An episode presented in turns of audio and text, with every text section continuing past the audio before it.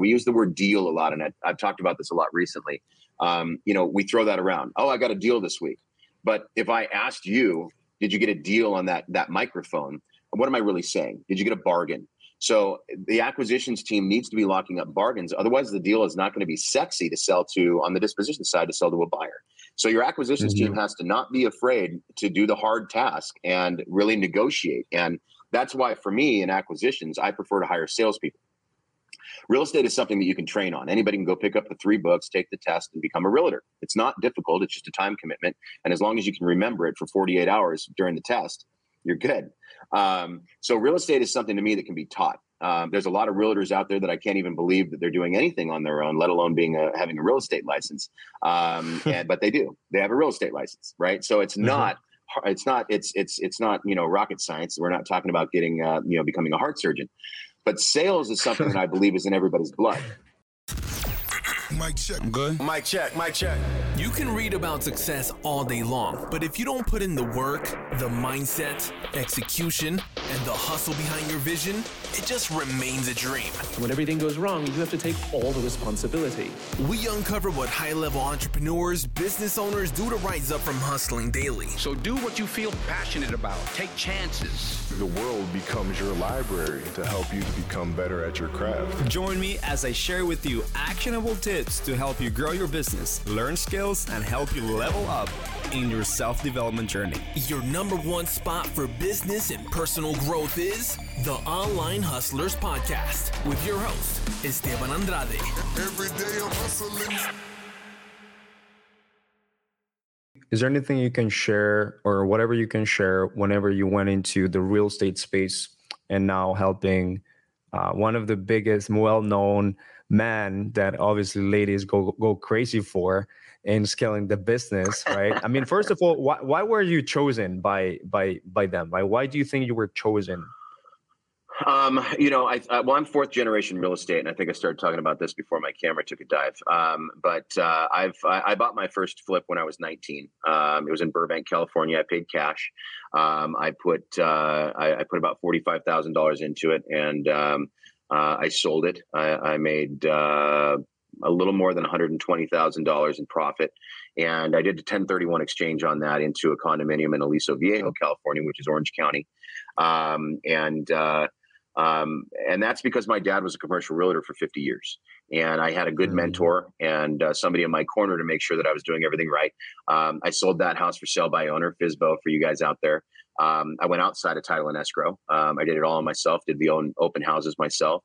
Um, and that gave me a real fast, deep end of the pool knowledge um, on how to navigate some of these things.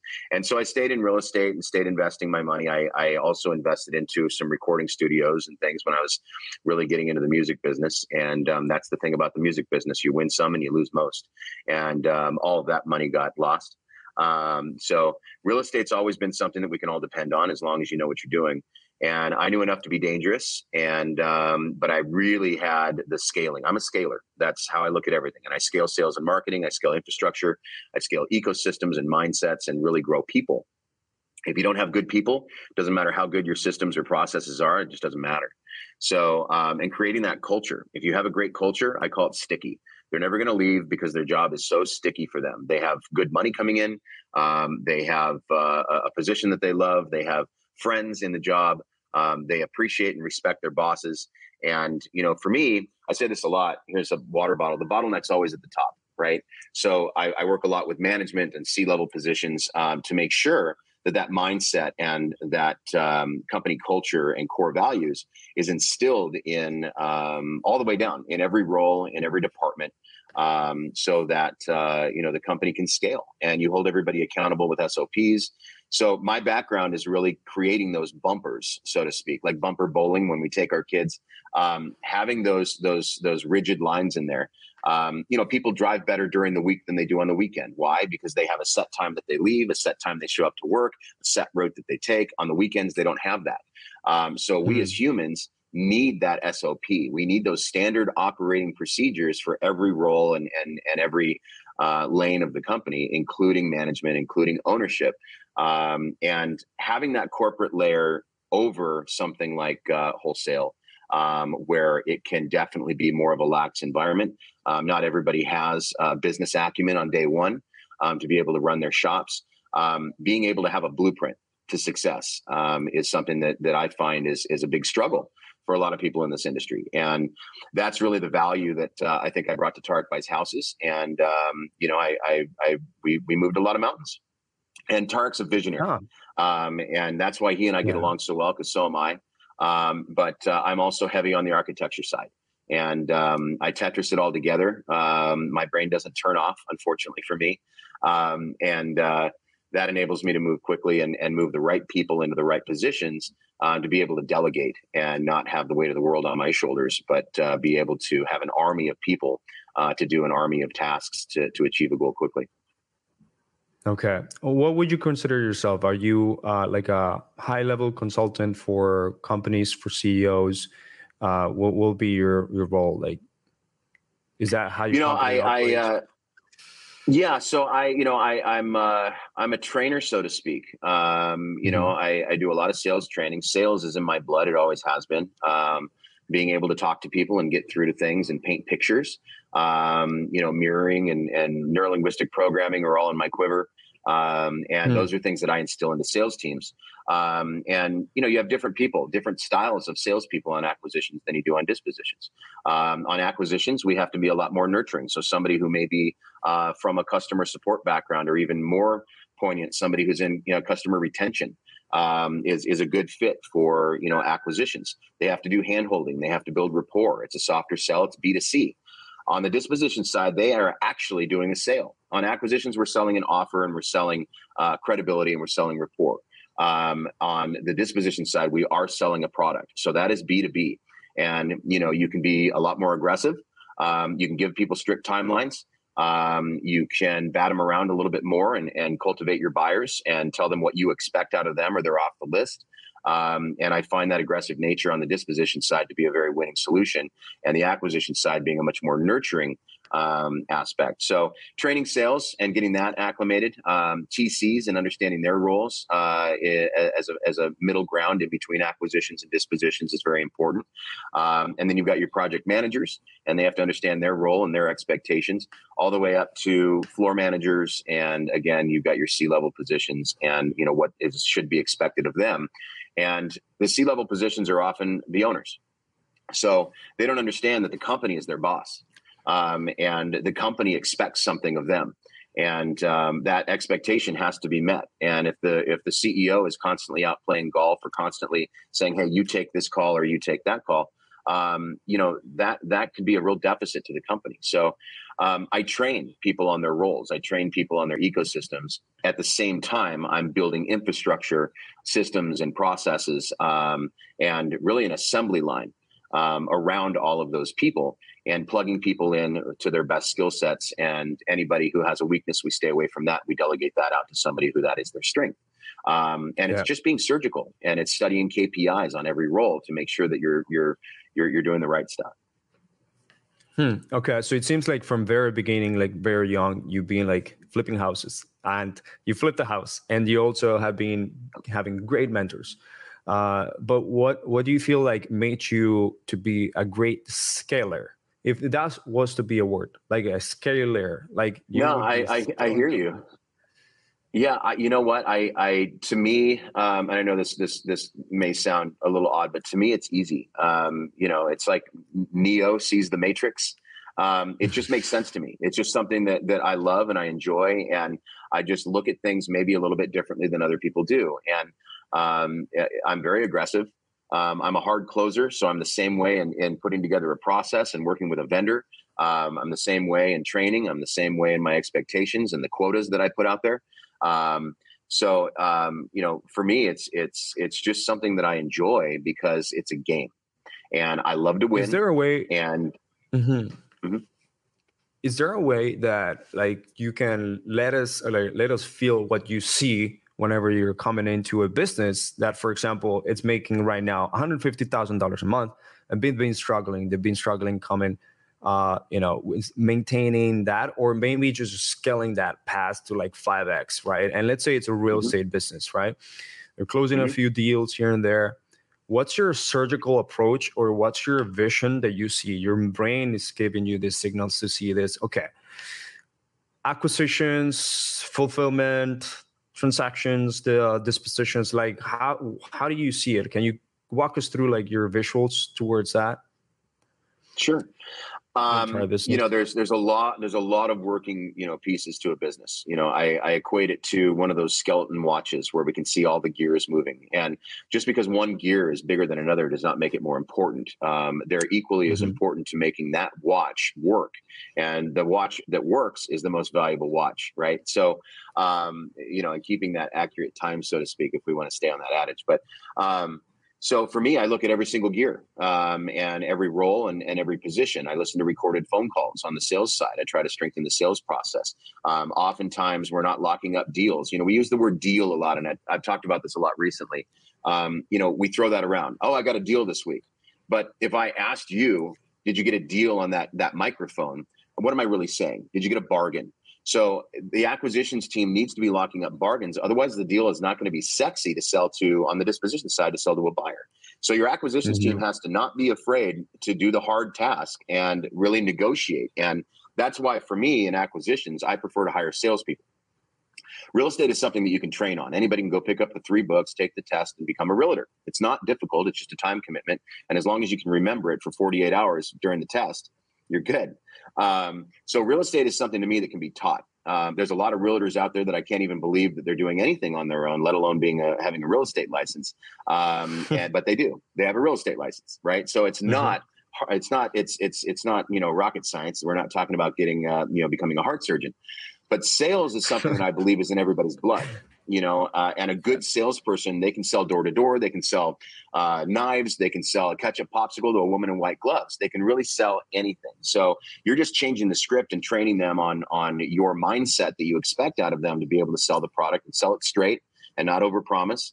Um, and right now, in this market correction we have from a sales perspective, acquisitions needs to be educating their sellers. If you're not educating your sellers on the market correction, you know, for me, I have presentation decks where I cite lots of sources: CNN, Fox Business, um, uh, New York Times. These are all articles that back up this educational process, so that the sellers understand that no longer does the crystal ball say that it'll be worth more tomorrow, so I'll, I'll overpay today.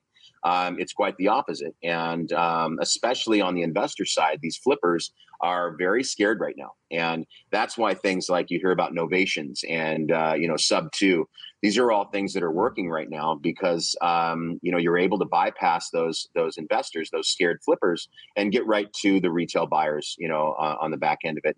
And, you know, you can sell them for a much higher percentage than what you would with a scared flipper.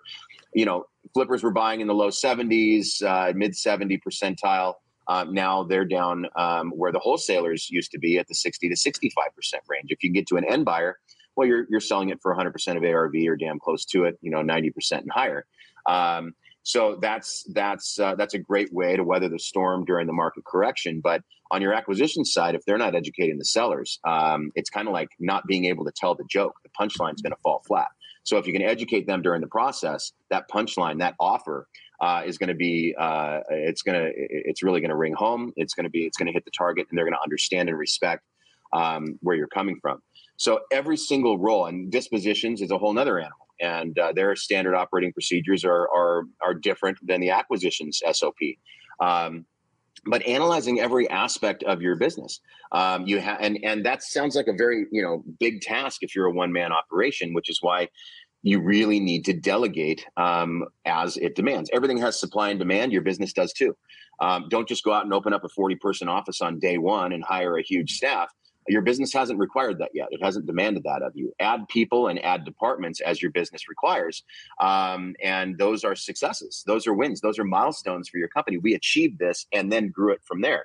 Um, but you, you can't, like I said, you can't build a, a house or a skyscraper on sand. It has to be a very solid foundation, and you have to you know, I work with companies where they have multiple franchises and they have multiple offices. So the mothership, that home office, has to be a very, very tight ship to be able to replicate that and still be successful and sustainable. So everything from marketing and advertising to your sales process, your sales scripts, um, your assembly line of cold callers to lead managers to lead closers to TCs to dispo Um, that all has to be a mechanized system and everybody has to stay in their lane. You don't go to an assembly line for Tesla and see the guy who's putting together door panels run over and throw a tire on in front of the tire guy. Um, the tire guy is going to get upset. That's my lane. Get out of it. Um, and what if that guy messes up? What if the door panel guy messes up putting on the tire for the tire guy? He paints a target on his back. He messed up. And um, you know, people if they stay in their lane and they own their role, they don't paint that target on their back.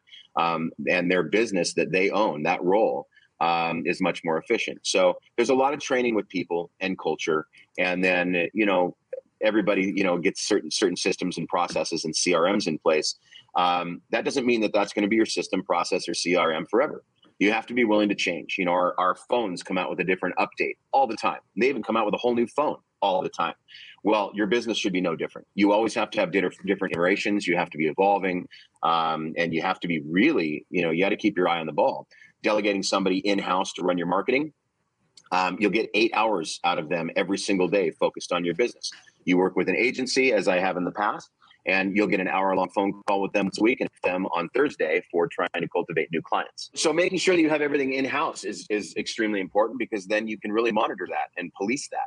Um, we do have virtual teams that we work with as well. Um, but I'm very choosy on those virtual teams um, that I work with to make sure that they have ironclad processes in place on their end and that they're micromanaging their people as they need to on their end. So really, it's one phone call from me to their manager with a, you know, what the hell? Um, I need better numbers, and then they will make that happen. Um, so again, it's just making sure that you have the right people in place and that you can police that and you have standard operating procedures in place to hold them accountable. So until like what level would you stop outsourcing? Because at the beginning, outsourcing can leverage a lot of the time that is not there. Like for instance, sure. hiring an agency, right? Um, and hiring an agency has that has a full team in order to fulfill to what it's needed. Let's say a PPC campaign that runs forty thousand dollars a month or something like that, and then you want to mm-hmm. scale, but you don't have the knowledge, you don't have the media buyers to do it, and the entire capacity of running it, right? Mm-hmm. Uh, like, but at what point a company would have would bring it in house, in your opinion? Um, and it, I, and I guess no, apart from that, like what would be the faces that you you mentioned faces on the marketing side and talking here digital marketing right? The talking here mm-hmm. ppc or or facebook ads whatever. Um like when mm-hmm. what are those faces? And when would you hire like in-house uh if you were to hire in-house someone? Well i um i i, I tend to be um frugal um, mm-hmm. on things. And that, and you know, when I say I spend a half a million dollars a month in marketing and advertising historically, you wouldn't think that the word frugal goes with that. However, I streamline everything. Um, if I'm paying a vendor a hundred dollars a month, but I can get it, I can get the exact same value from somebody else from sixty dollars a month. I'm not going to sit on my hands and say, you know what, it's just too much work for me to save that money. I will save a penny if I possibly can because that's going to that's going to increase my P and L, um, and that helps me to go be more efficient. And all those pennies add up that could mean that I could start an entirely new marketing channel. I could hire, I could build an entirely new department. Um, but for me, um, you know, I look at those costs, right? So if you're spending, you know, twenty five hundred dollar management fee to an agency um, to run your marketing, and uh, and you're spending forty thousand dollars a month, then you're spending forty two hundred five hundred uh, forty two hundred five right forty two thousand five sorry on your your marketing a month uh, on just PPC. $2,500 a month, uh, depending on what market you're in, could actually hire a full time in house employee. Maybe it's $3,500 a month for somebody that's really good. So you're spending an extra $1,000 a month. Fine. But let's look at what that actually means. With an agency, they're going to have lights and brights and overhead. They also have other clients that they have to work for. So when they're working for you day in and day out, if they're a big agency, they're also working for dozens of other people day in and day out. And how much focus are you actually receiving for the 2,500 versus the 3,500? You would have somebody in house day in, day out, eight hours a day. And probably if they love the job that you've created for them, overtime, and they're going to be focused. They're going to be bringing ideas to you. They're passing by your office door every day. You can grab them. You can say, Hey, I want this change done. And it gets implemented right away. It's not put on a task list. Great. I'll get with my team and let you know it should be done within a week um, you can move much faster. So now it looks down to that extra thousand dollars a month. How much more value are you going to be getting out of that, and how much faster can you move now that that's in house and in house managed um, with somebody good? And on top of that, an agency because I've been on the on the other side of this conversation. I've been uh, the agency, and you know, an agency never wants to show all their cards because then what would you need me for? Um, but with somebody in house, you can actually learn their process. You can learn what they're doing so that then you know enough to be dangerous and you can manage them. And if they're not doing a good job, then you fire them and you bring in somebody else because you know enough to be dangerous and they're not cutting the they're they're not cutting it. Um, additionally, some agencies want to work within their own accounts. Um, that's the danger zone, right? Because now you're investing into somebody else's PPC campaign, somebody else's learning. Um, you need to own all of your accounts. If you don't have ownership of your accounts and you want to switch agencies, guess what? All that investment stays with that agency. They've got you, right? It's a ransom. Mm-hmm. So by having having something in house and it's all in your accounts, if you fire that person, you own the accounts. That person's locked out, and you bring in somebody else to then take over and run that that that account. So now you have an asset that's owned by you, managed by you, in house, runs faster, and has 100% focus. So anytime you can get to the point where you can bring this in house to police, great now on the virtual like virtual uh, uh vas and and things of that nature where it's a very low cost and low hanging fruit as long as they have management to police them on their end and you're getting the results that you need um, you know you weigh those costs. But oftentimes um, you know cheap labor gets cheap results. And you know if you're like me you want to protect the brand you want to grow the brand. And you know if you have a bunch of lackluster people touching your customers um, that you have a lackluster brand. You're only as strong as your weakest link. So you have to be careful and very choosy and pick your battles on who you who you hire um, same thing with in-house yeah. too, right? They're representative and extension of your core values and of, of, of your company. But um, you know, and, and, having an in-house team is something that I am very accustomed to and scaling and growing. Um, and having virtual teams as I do now with a lot of different companies I work with, Green Elephant being one of them. We have an entire virtual army um, in multiple departments that excel and expand the in-house team that we have here. And I have managers in place for all of those departments. Um, it makes a big difference, yeah. right? If I, if I can scale an army for, you know, three people cost the same as one person and my commission structure on the back end is nil, um, you know, it, it enables me to, to, to, grow a lot more profit. And then I can roll that profit into another marketing channel or, you know, just scale up my current marketing and double down on what's working.